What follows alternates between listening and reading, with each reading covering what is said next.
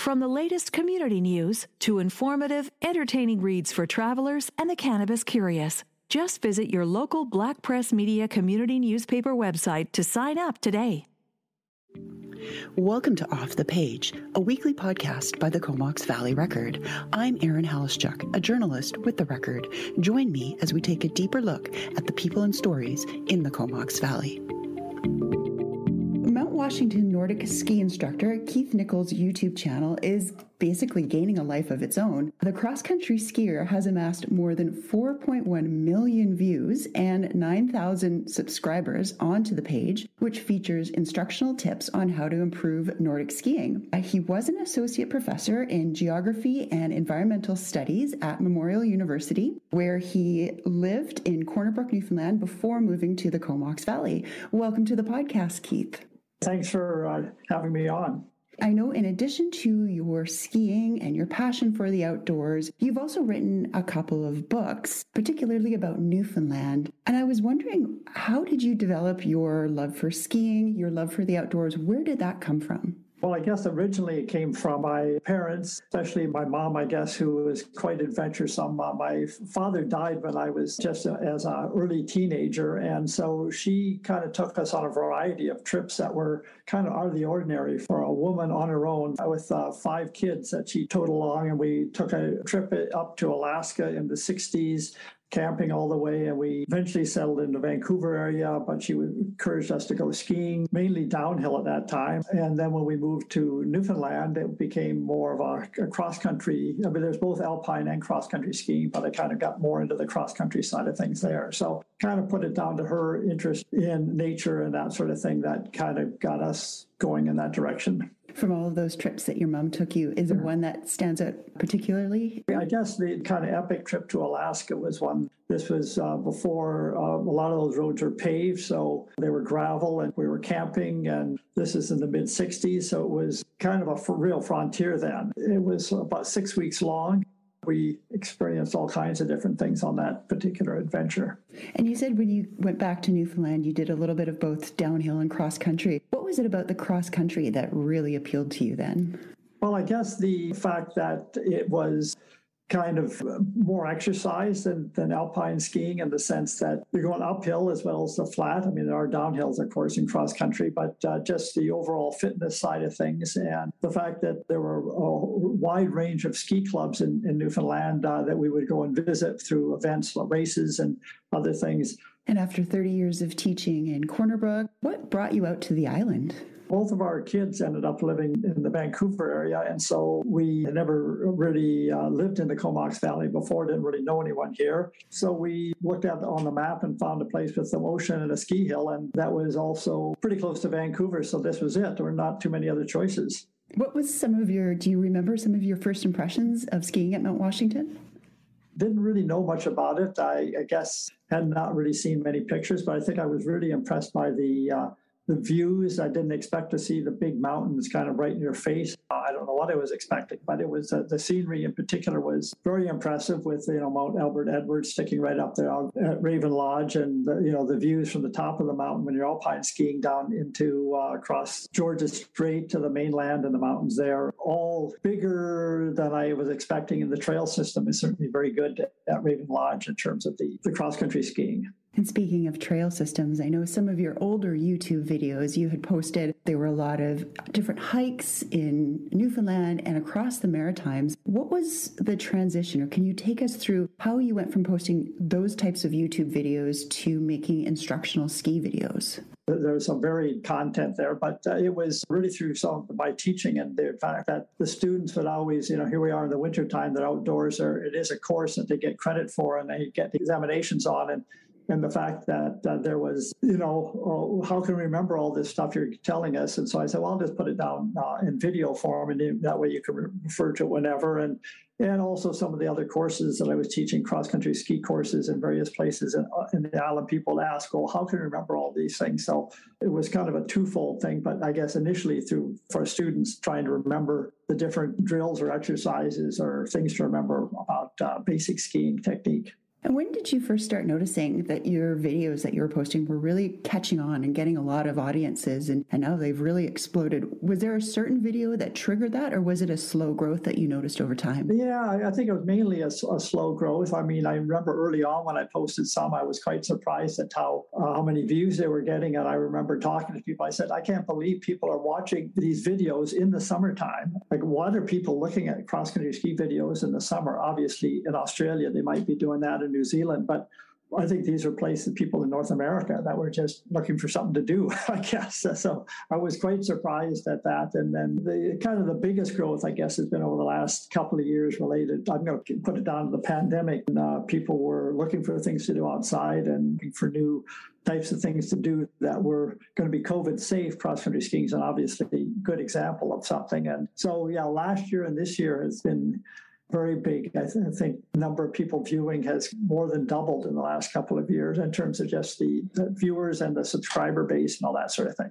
And how do you decide what videos to post and what videos to make? Do you get a lot of engagement with your viewers, or how do you go about that process?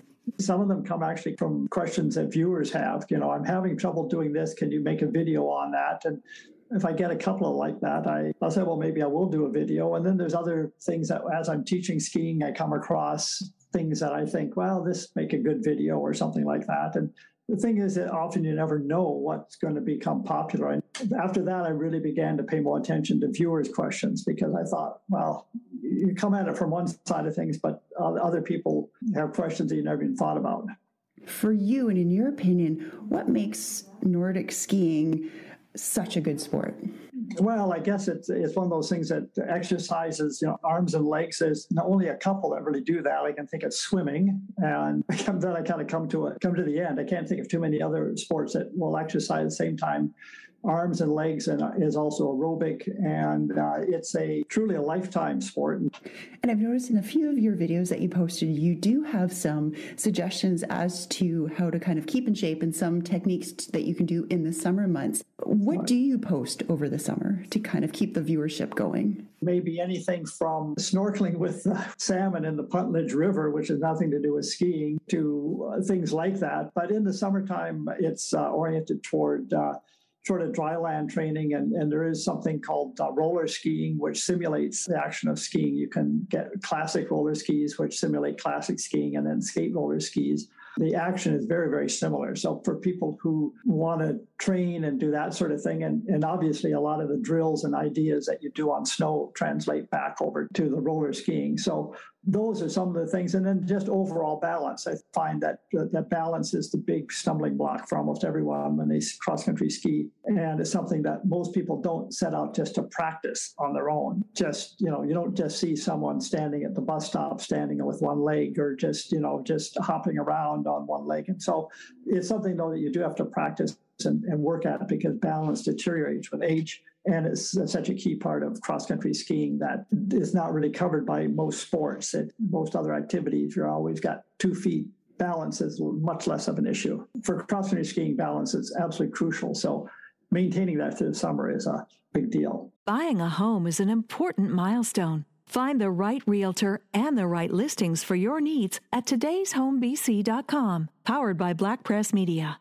With easy to use search filters and direct links to realtors and their websites, you'll get all the information you need to find your perfect home. Search hundreds of local listings and get access to the top real estate professionals to help you find your perfect property. Get started now at today'shomebc.com.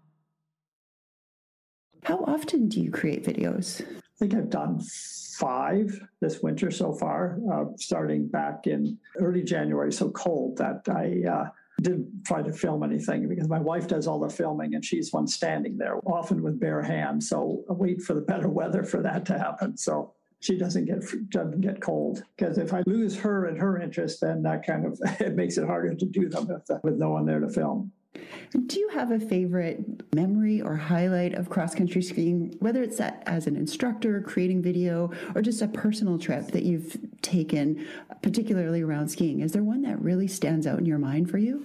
Well, probably some of the highlights were. Uh, with our cross country ski instructor organization called CANSI, the Canadian Association of Nordic Ski Instructors, had several conferences that they've gone to, kind of like the Olympics. They occur every four years, but they're just for ski instructors. And we joined forces with the alpine instructors of Canada and the snowboard people, and we'll all meet in one area in Europe or Japan or nor, you know, some, somewhere representatives from all the other countries will go there as well and will send their Nordic teams or their snowboard instructors or their or their alpine instructors and they'll have workshops designated for your particular discipline. So I've been on several of those representing Canada along with you know, eight or 10 or 12 other CANSI members to talk about our technique, demonstrate how we you know, do a progression of how we might teach a beginner how to do diagonal stride or, or introduction to skating. And then we go to attend workshops on how the Norwegians do the same thing, or the Swiss teach diagonal stride or whatever, and see, we'll look at their progressions and uh, philosophies on teaching. And so I guess those have been some of my most memorable ones because they involve a couple of weeks in some place in Norway or in Switzerland. I guess the overall highlights of teaching skiing, seeing how other people do it. Do you have a favorite location to ski? Favorite location, that's hard to uh, pin down at the moment because I've skied in quite a few locations. Every fall, I tend to go up to Silver Star and Sovereign Lake in the interior to teach at a master's camps. And that area up there, you know, is 110K or 105 kilometers of trail and is usually very, very good for early season conditions. Uh, doesn't have the views of Mount Washington. The location right here has got spectacular views, and the lodge up at Raven Lodge is one of the nicest I've ever seen. Certainly, the skiing locally is still very, very good. In terms of the YouTube channel, where do you see it going? Do you have a particular goal in mind in terms of viewership or subscribers or certain types of videos that you'd like to make? I don't really have an overall goal with it. It just sort of the idea is to kind of make it something that I guess appeals to the beginner intermediate skier with, you know, some more advanced stuff as well, because I notice that there's some channels that are specifically catering to racers and higher end skiers. And often ex racers are making videos. Now they realize this is uh, something that they can easily get into and they have a name associated with them. But a lot of those types of videos are just geared for really higher end skiers. So well, there's kind of a niche in there for the beginner intermediate skier, and uh, that's sort of one of my main interests anyway. So, and just to wrap up here, looking at sort of the larger picture, is there a, a legacy that you'd like to leave behind, either with the channel or just with your ski instruction for future generations? Yeah, I don't know. I guess that's what happens now. Everything is is online and it's kind of there permanently. I don't know. Good questions. I hadn't really thought about a legacy point of view. I mean, obviously, at some point, it'd be difficult to continue to do a lot of those videos. I could always be behind the camera or something, depending on what they are. I don't really have a specific legacy thing there related to a, a goal or objective or anything like that, but uh, it's a great question. Well, thank you so much, Keith. I look forward to looking at your next videos to come and, and some of the training sessions over the summer and really appreciate you taking the time to join us today. Okay, thank you now. That's this edition of Off the Page, produced by the Comox Valley Record. Thank you for joining us. If you have suggestions for topics or guests, we would like to hear from you. Email us at offthepage at comoxvalleyrecord.com. Get fast access to breaking news by signing up now to Black Press Media's free newsletters and stay informed with all the latest news delivered directly to your inbox. You'll have access on any device, so you never have to miss out again on the information you need to know.